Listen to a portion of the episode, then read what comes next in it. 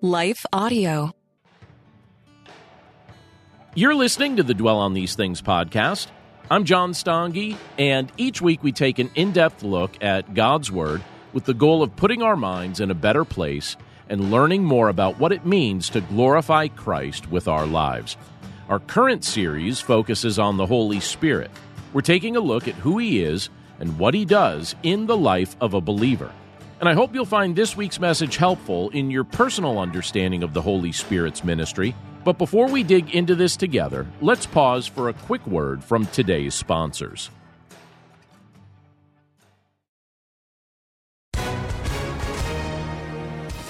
Hi, everyone. If you've been injured in an accident that was not your fault, listen up. We have legal professionals standing by to answer your questions for free. Call now and find out if you have a case and how much it's potentially worth. Call 800 497 4410. I'm here with spokesman John Wolf. So, John, tell everyone listening who should call right now. Well, Maria, first off, thank you for having me here. It's always nice to answer the listeners' questions. Now, as far as who should call in, anyone who's been injured in an accident and think you deserve compensation, give us a call right now. 800 497 4410. You'll find out if you have a case and how much it's potentially worth. Thanks, John. You heard it, folks. Take advantage of this opportunity and call now. 800 497 4410. Advertisement sponsored by Legal Help Center may not be available in all states.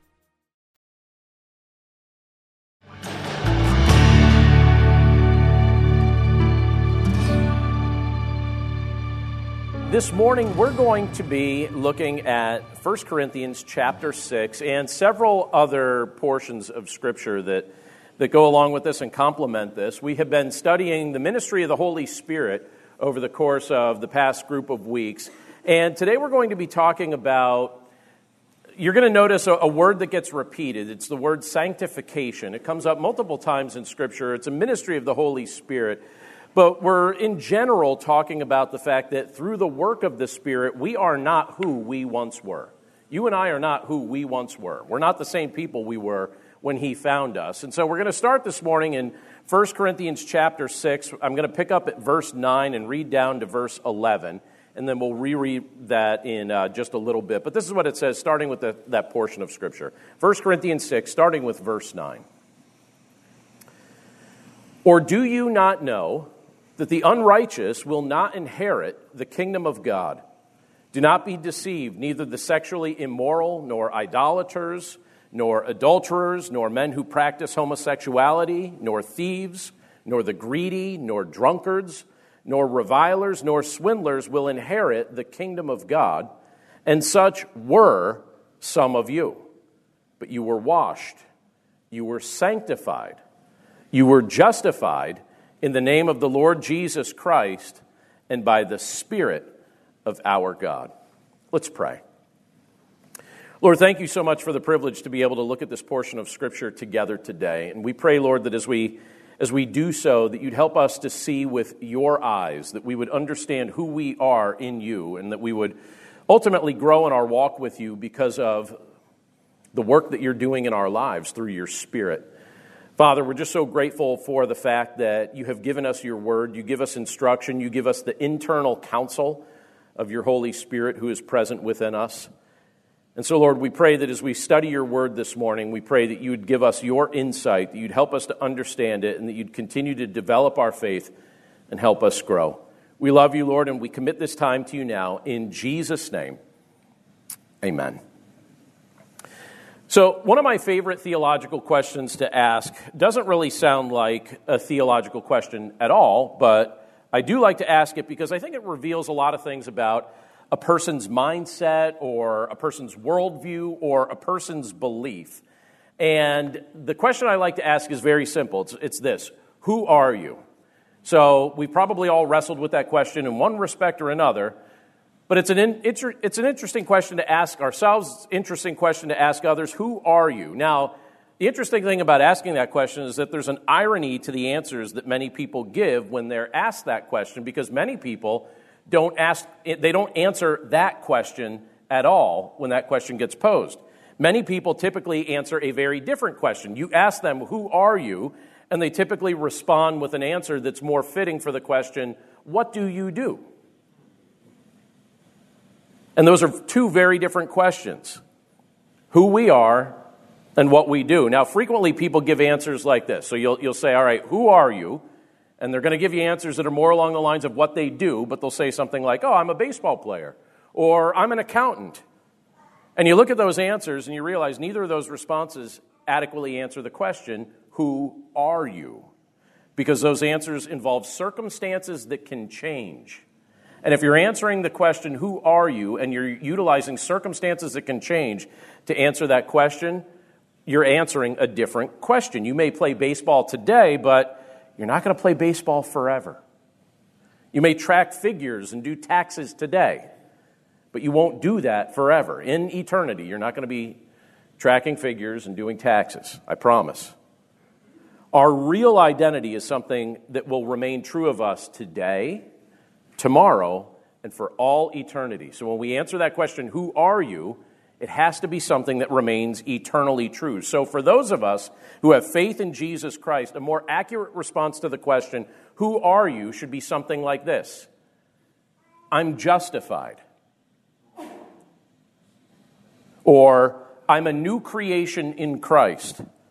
Because that's going to be true of us forever, not just for a season. We could also say something like this I'm set apart as holy in God's sight because that's never going to change either, according to the Word of God. Now, there's a process that we're going through right now, and it's useful for us to know this process. I think it's, it's worth understanding if, if we want to excel at understanding the deeper nature of the faith that we profess. It's interesting to know and useful to know what God is doing in our lives, what God is accomplishing in us right here and right now. And it's a process that looks a lot like this. At the moment we came to faith in Jesus Christ, we were justified, which means we were declared righteous before God. Declared righteous before God, justified in that moment. Scripture also reveals to us that in the future, in heaven, we're going to be glorified, which means we're also going to be given brand new bodies that no longer struggle with sin and no longer show the effects of sin. That sounds very appealing. So, the moment you came to faith in Christ, you were justified. In heaven, we're going to be glorified, but right now, we live in between those two time periods. So, what's the Lord doing in your life and in my life right now? If we know Jesus Christ, what's He doing in us at present? What does the work of God look like? Well, the scripture reveals to us that the Holy Spirit is actively and progressively sanctifying us. And what that means when that term gets used, so we just use three theological terms justification, that's when we were declared righteous in the eyes of God through the work of Christ. Glorification, that's when we get a new body and will be sinless in eternity. Sanctification, that's the process we're going through right now, where the Holy Spirit is separating us from the things of this world and He is producing holiness in our lives. He's helping our faith mature, and He's creating within us a desire to obey the Word of God. That's what's happening in your life right now if you've yielded your heart over to Jesus Christ. We are not who we once were. The old is gone, Scripture says, the new has come. And going forward, we should never attempt to try and achieve our sense of identity or anchor our sense of identity, we could even say, in something that could change or in a behavior that we used to indulge in. That's not our identity. And that appears to be a concept that the young Christians in the city of Corinth that the Apostle Paul was trying to talk to as he wrote the book of 1 Corinthians seems to be a concept that they were really struggling with. It seems like many of those young believers in that context were trying to anchor their sense of identity to a variety of things that they once indulged in, and maybe some of them were still attempting to kind of walk the line saying, maybe it's okay that I still indulge in some of these things. When you look at what he says, I'm going to, we just read this, but I'm going to reread it for us. In 1 Corinthians 6, verses 9 11, Paul says it this way He says, Or do you not know that the unrighteous will not inherit the kingdom of God? Do not be deceived. Neither the sexually immoral, nor idolaters, nor adulterers, nor men who practice homosexuality, nor thieves, nor the greedy, nor drunkards nor revilers, nor swindlers will inherit the kingdom of God. And such were some of you. But you were washed, you were sanctified, you were justified in the name of the Lord Jesus Christ and by the Spirit of our God. So, Paul's trying to make something very, very clear here to the church at Corinth. He's trying to help them understand you aren't who you once were. Through faith in Jesus Christ, we become part of the kingdom of God. And as Paul was speaking to the Corinthians and as he was trying to minister to them, it was his expectation that the Corinthians would live lives that were consistent with the reality, that, they are, that, they're, that they're part of the, the family of God, the kingdom of God. And at the time of his writing here, as he's writing to the church, the dominant characteristics in their lives seem to resemble the standards and the values of this sinful world more so than the kingdom of God. And so you have Paul saying, I could say this many different ways. Do you ever find yourself in a spot where you have to tell somebody the truth, but you're like, how do I want to how do I want to say this? And as the Spirit of God inspired Paul's pen to write this down, his hand to write this down with his pen, he decided not to mince words. He decided to just shoot straight with the church. So he didn't mince words, and he assured them, he said, Look, here's, here's the deal. Here's how it goes. The unrighteous will not inherit the kingdom of God. It's plain and simple. The unrighteous will not inherit the kingdom of God. So, what he's saying to this church was if you persist in unrighteousness, what you're doing is you're demonstrating that your faith in Christ that you have been professing isn't actually sincere. You're kidding yourself. You're being a fake. You don't actually believe what you're saying you believe. If you believe it, you could tell what a person really believes at their core by what comes out in their life. That's in every sphere of life. You can tell what I believe by what comes out in my life. I can tell what you believe by what comes out in your life. And Paul was saying to the Corinthians, I'll tell you, about, I'll tell you what you really believe by what comes out of your life. And so he was challenging them, basically saying, Look, uh, unrighteousness will not inherit the kingdom of God. And if that's the fruit of your life, you're demonstrating you don't actually believe what you're professing to believe. And so Paul here cautions the church, and he tells them not to be deceived and he told them that those who live lives of, and he, he's very specific here, of sexual immorality or homosexuality will not inherit the kingdom of God. And he also says, nor will thieves, nor will drunkards, nor will liars. And in saying this, he's trying to communicate that those who live a life like this without remorse, not caring for what matters to God, they're showing themselves to be people who never believed in the first place. Now, here's the thing, and I hope this sticks in our hearts and our minds, and this is something that we find helpful.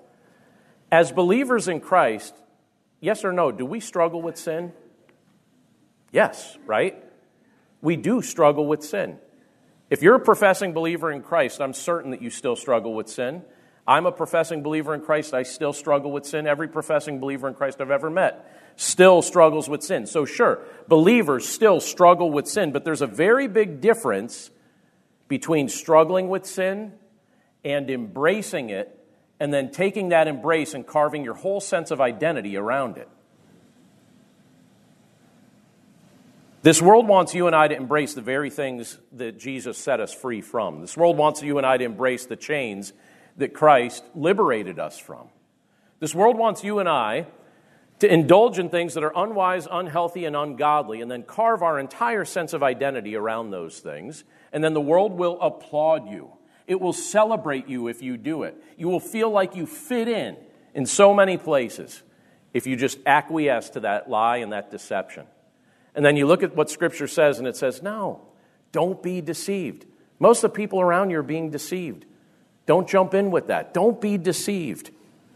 And Paul here, he lists a whole bunch of activities that, that these believers were once engaged in, and he reminds the church that this is what they once were. He says, That's what you were, right? He says, And such were some of you, and such were some of you. But you're no longer viewed that way in God's eyes because through faith in Jesus Christ, you've been made new.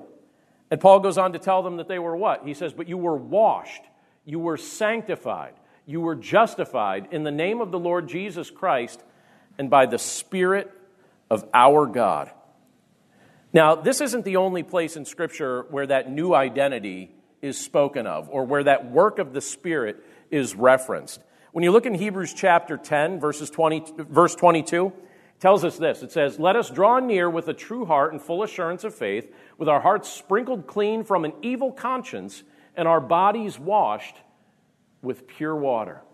It's talking about this idea of this new life that we've been blessed with in Christ, as we've been cleansed of our sin. And so that means that in Christ, the adulterer is no longer an adulterer. He's made new, and he's holy and blameless in God's sight. That means the person who once practiced homosexuality no longer wears that label because they're made new in Christ. And the same is true for the person that struggled with an alcohol addiction. They're no longer a drunkard, they're made new in Christ. Or the person who used to steal all the time. When I was growing up, I had someone in my life who literally would steal from me and my family all the time. It would happen all the time. And I remember growing up thinking, like, why, like, why is this person doing this? It was a distant relative who would steal from us all the time. It used to drive me nuts. And I remember at one point just being like, like, I don't even know how to stop this. And then you look at this portion of scripture, it says, the thief is no longer the thief in the eyes of God. That the Lord can change the mind and the heart of the thief or the swindler or whomever it may be. And if Christ has freed us from our old lives, and if he's freed us from those false identities, why return to them?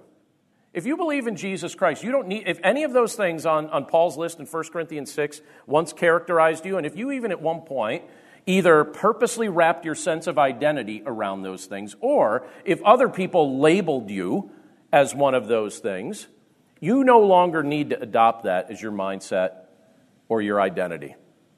Because that's not how God sees you.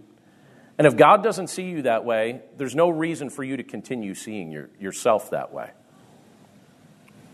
So, what does that mean, though, for our church in the midst of a culture like we live in? And, uh, and maybe we could ask this too. If someone's struggling in one of these areas currently at present, if it's not past tense, if it's present, someone's struggling in one of these areas, what should our response as a church family be? How do you think we're supposed to respond to some of these things? Well, I think we're supposed to be honest. You know, when you look at the Apostle Paul, he's pretty honest about addressing what's healthy and what's unhealthy. So I think honesty matters. And in response to one another, I think we're to show love. I think we're to show mercy. I think we're to show grace and kindness and to invite anyone who would listen to embrace Christ and let go of the chains of their sin. Because some will listen. Some won't, but some will. And that invitation needs to always be there. A while back, this actually happened some time ago. I received an email during the course of the week from someone in our church family, and I'll, I'll keep this all very anonymous. But they were asking me if I, if I would personally be okay with them inviting their friend who actively practices homosexuality to one of our worship services. And I replied, definitely. Yes.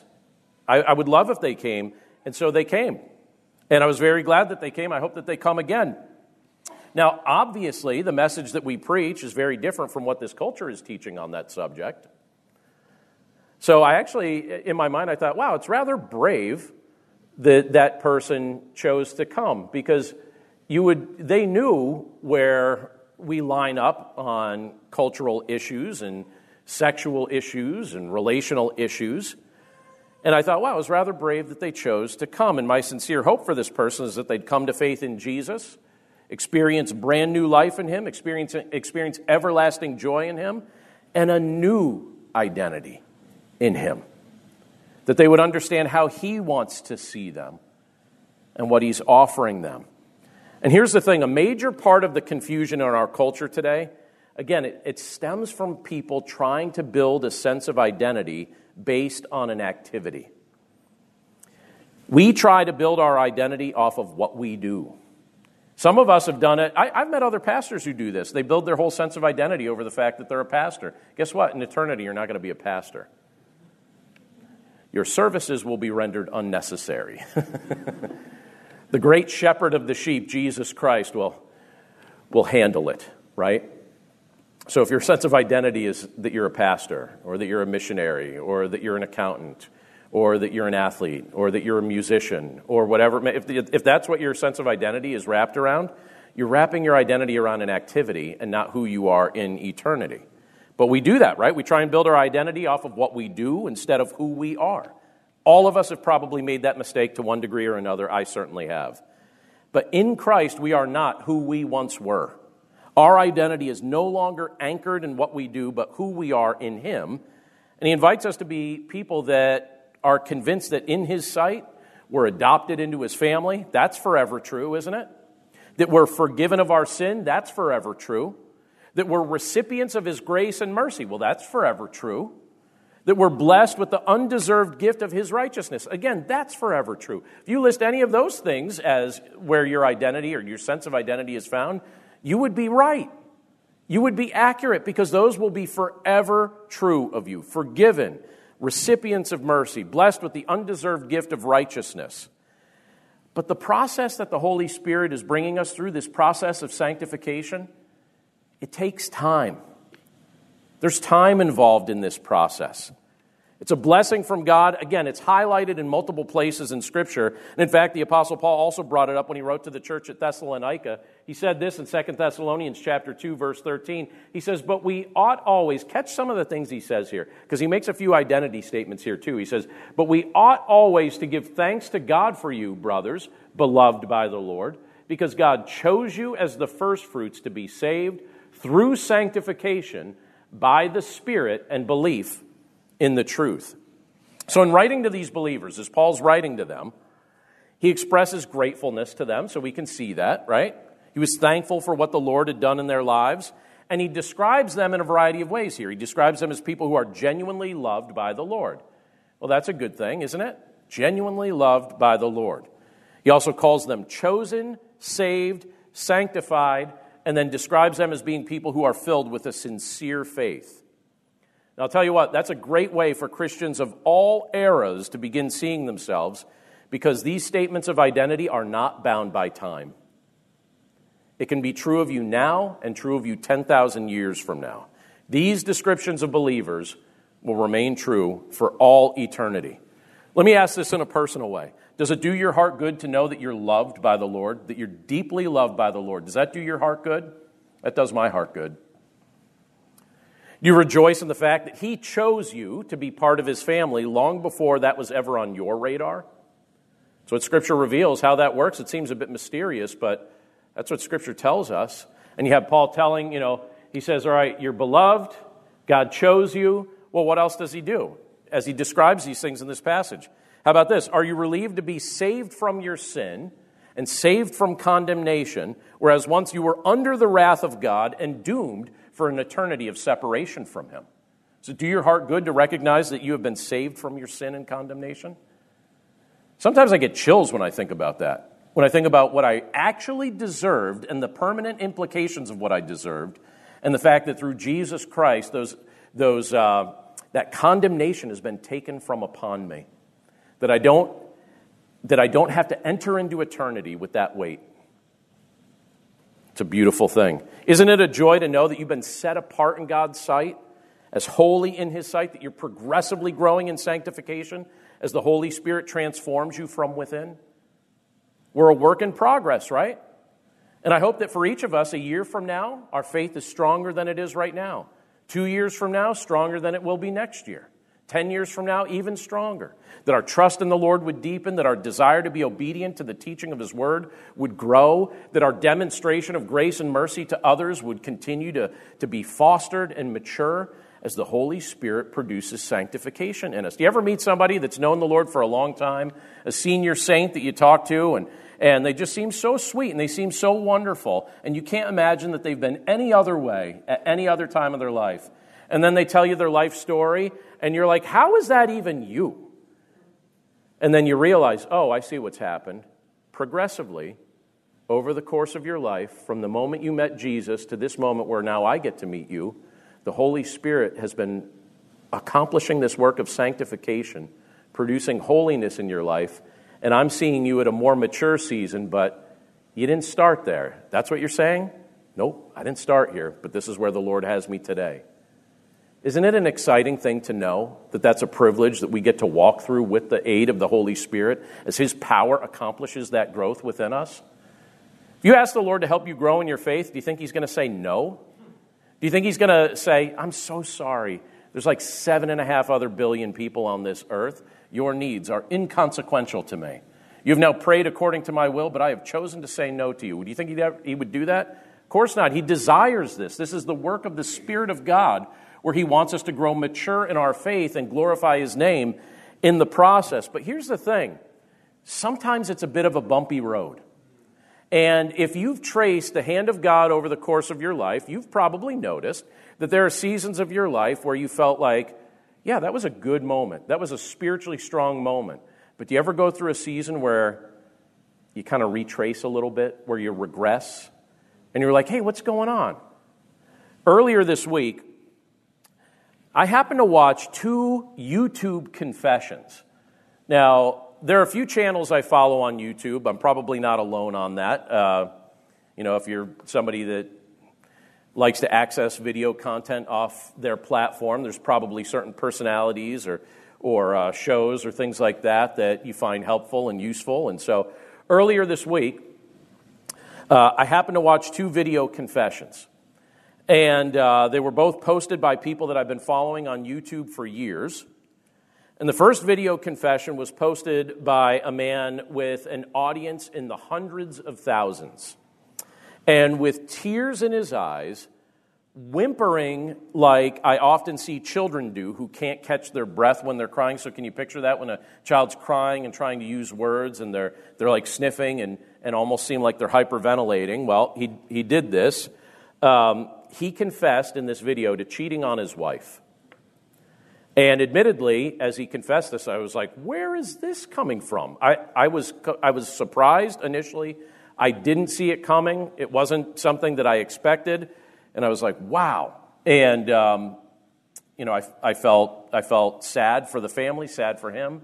Certainly a hard thing to hear.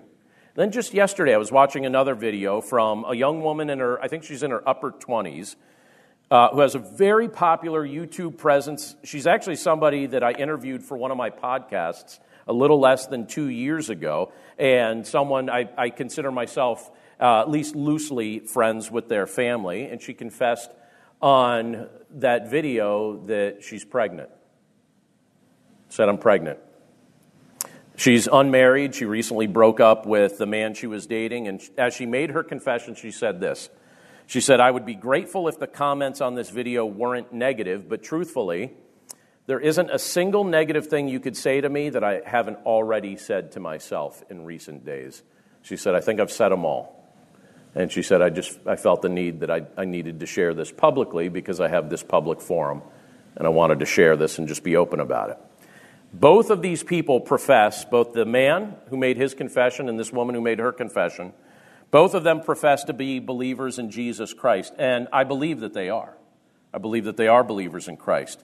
But both of them, in a lapse of judgment, made decisions that obviously were not in line with God's will for them. And instead of cooperating with the sanctifying process of the Holy Spirit, the process that the Spirit of God's trying to bring them through, they worked against Him for a period of time. Now, praise God for the mercy that we're shown in Jesus Christ because in our own way, we've all done the same thing, haven't we? I mean, is there anyone that's made it through life thus far not working against the hand of God at times? I cannot come before you and say, I have never tried to go in my own direction in all kinds of areas. And maybe you've done the same thing in, in your heart, your mind, your life, your actions, your words, the way you treated other people.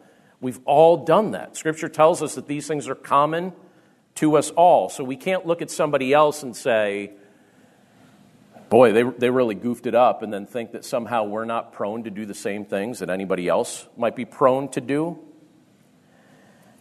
And I look at this situation, I think, you know what, just let's just pause for a moment and thank God for the mercy that He shows us through His Son, Jesus Christ. Because again, we've all drifted. We've all gone our own ways at different seasons of life. We've all veered off the path. And by the way, let me just encourage you if presently, right now, just being straight up honest, if you're presently veering off the path, let me just invite you to get back on the path. We just invite you to get back on. Don't spend your life veering, spend your life walking in step with the Spirit. Sanctification is a process that takes time, it's a lifelong transformation. To be honest, as I listened to each of these confessions, one of the things that occurred to me as I was listening to it was that I was actually seeing the fruit of sanctification in those confessions. Would you agree with that? The fruit of sanctification was on display. I see the fruit of sanctification. Why would that man or why would that woman have been bothered to make public confessions in front of tens or hundreds of thousands of people? The one, that one channel is really, really popular and gets many, many views. Why would they, why would they be prompted to, to make such a confession that they could have at least tried to hide, but instead of trying to hide it, they made it public. Why would they do that if they weren't experiencing the fruit of repentance? This is the fruit of repentance in their life. This is them saying, you know what, I'm not going to lie anymore. I'm not going to run anymore. I'm not going to hide anymore. I'm just going to shoot straight. And I'm just going to tell people, even though it's going to cost me something, I'm just going to shoot straight and be honest. They know they got off track, but they also know that the blood of Jesus Christ is sufficient to pay for any sin. The mercy of Jesus is likewise available for anyone who comes to him in sincerity. You come to Christ with a sincere heart, you come before the Lord repentant. Will he not cleanse you of that sin? Will he not restore you? What does Scripture tell us over and over and over again? It encourages us that it's always safer to come before the Lord than to try and run from him. And I love in both of those confessions, even though I, you know, Sometimes that can be hard stuff to hear, but in both of their lives, the Holy Spirit is drawing them back to living by His power and living by His wisdom and to stop trying to live by their own. He's inviting them to embrace obedience to Jesus Christ instead of, instead of embracing rebellion. And both that man and that woman, what have they said? They've said yes to that invitation. I think that's a beautiful thing. Peter even spoke of the connection between sanctification and obedience. When you look at the book of 1 Peter, we've been studying this on Wednesday nights at Bible study. And right in the opening section, he makes this connection between the sanctification process the Spirit of God is bringing us through and obedience to the Lord. It says, To those who are elect exiles of the dispersion in Pontus, Galatia, Cappadocia, Asia, and Bithynia, according to the foreknowledge of God the Father, in the sanctification of the Spirit for obedience to Jesus Christ and for sprinkling with his blood. May grace and peace be multiplied to you. He equates the growth that comes through that sanctification process as the Holy Spirit is producing holiness in our lives. One of the most obvious fruits of sanctification is obedience to Jesus Christ, to the Word of God. Let me say this as we finish up. We're all at different spots in our walk with Christ. Every one of us. We're all at different spots in our walk with Him. We're all at different seasons of sanctification, you could say. We're all at different seasons of spiritual maturity. Maybe you're brand new to walking with Christ. Or maybe you've tried to walk away from Him for a time. Or maybe you're at a season of life where you've realized that there's no greater joy than walking with Him. Maybe you're one of those three. Whatever season you're at, remember that you aren't who you used to be. Just like Paul said to the Corinthians, he said, These are things you once were, but it's not forever true of you. Those are labels you don't have to keep wearing, and certainly things that you don't have to adopt as an identity. You aren't who you used to be. Keep in step with the Spirit of God as He seeks to produce holiness in your life. And you'll observe him doing some things that you'll, you'll say, This is miraculous. This is fruit that only God could produce from a human life. And it's a beautiful and it's a wonderful thing. And right now, I mean, obviously, I'm looking forward to the days when we will be glorified in the presence of the Lord and we will struggle with sin no more. But in the meantime, isn't it nice to know that the Lord hasn't left us in this world to handle it all in our own strength and power by ourselves? We have the Spirit of God living within us, the Holy Spirit living within us, producing sanctification, helping us grow mature in our walk with Jesus Christ in His power as it's applied to our day to day lives. Let's pray. Lord, thank you so much for the privilege to be able to look at a portion of Scripture like this that is so different, obviously, Lord, from what many people in this world choose to embrace. We know, Lord, that that we live in the midst of a time where people are seeking an identity. People want to be associated with something, a movement, a cause, a behavior, an activity, a lifestyle, something. And when there's a void, when there's an absence for your presence in their day to day life, they gravitate either to something that they do or a subculture within a community or something of that nature. We've all done it to one degree or another. And then we look at your word and you remind us that we aren't who we once were. That we've been made a new creation in your Son, Jesus Christ. That your Spirit lives within us and is producing sanctification that leads to obedience. Father, we're grateful for these things. We, we know that this is a miraculous work that you're accomplishing in the life of believers throughout the course of this world. We know, Lord, the nature of the struggles that we have wrestled with before we came to know you. We also know the nature of the things that, if we're honest, we would have to say are things that we're still struggling with. But Father, we pray that you'd help us to see things with your eyes from a brand new perspective and that we wouldn't embrace the things that we're struggling with that we wouldn't wrap our sense of identity around our struggles, but that we would understand who we are forever in your family and in your kingdom. So thank you, Lord, for the various things that you mentioned to us in your word. Thank you for the privilege that it is to be able to look at these things and really wrestle with them. And thank you, Lord, for the guidance and grace that you show us in every season of our lives. Some of us are brand new to walking with you. Some of us, Lord, haven't even started our walk with you yet, but yet we're hearing your word proclaimed today. Some of us have been doing this for a little while now, and we can see the growth that you're producing.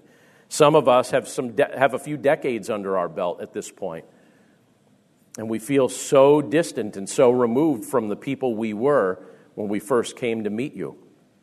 Again, Lord, thank you for the miracle that you're doing in and among us. Continue to help us grow, progressively sanctify us, draw us close to yourself, and help us to be men and women who reflect the heart of your Son, Jesus Christ. We love you, Lord, and we thank you for the privilege that it is to know you through your Son and to be indwelled by your Holy Spirit. And we pray this all in Jesus' name. Amen. If you're hearing this right now, you're probably like, who the heck is this? And why are they playing during my favorite podcast? And I get it. I don't want to take up too much of your time, but I do want to introduce myself. My name is Trevor Tyson, and I'm the host of Trevor Talks, where we talk to real people about real topics and real stories. I just want to invite you, if you love podcasts, if you love music, if you love books and love hearing from the people who create it, come check us out at Trevor Talks. Simply go to Google or Life Audio, type in Trevor Talks, and it'll pop on up. Hope you have a great day.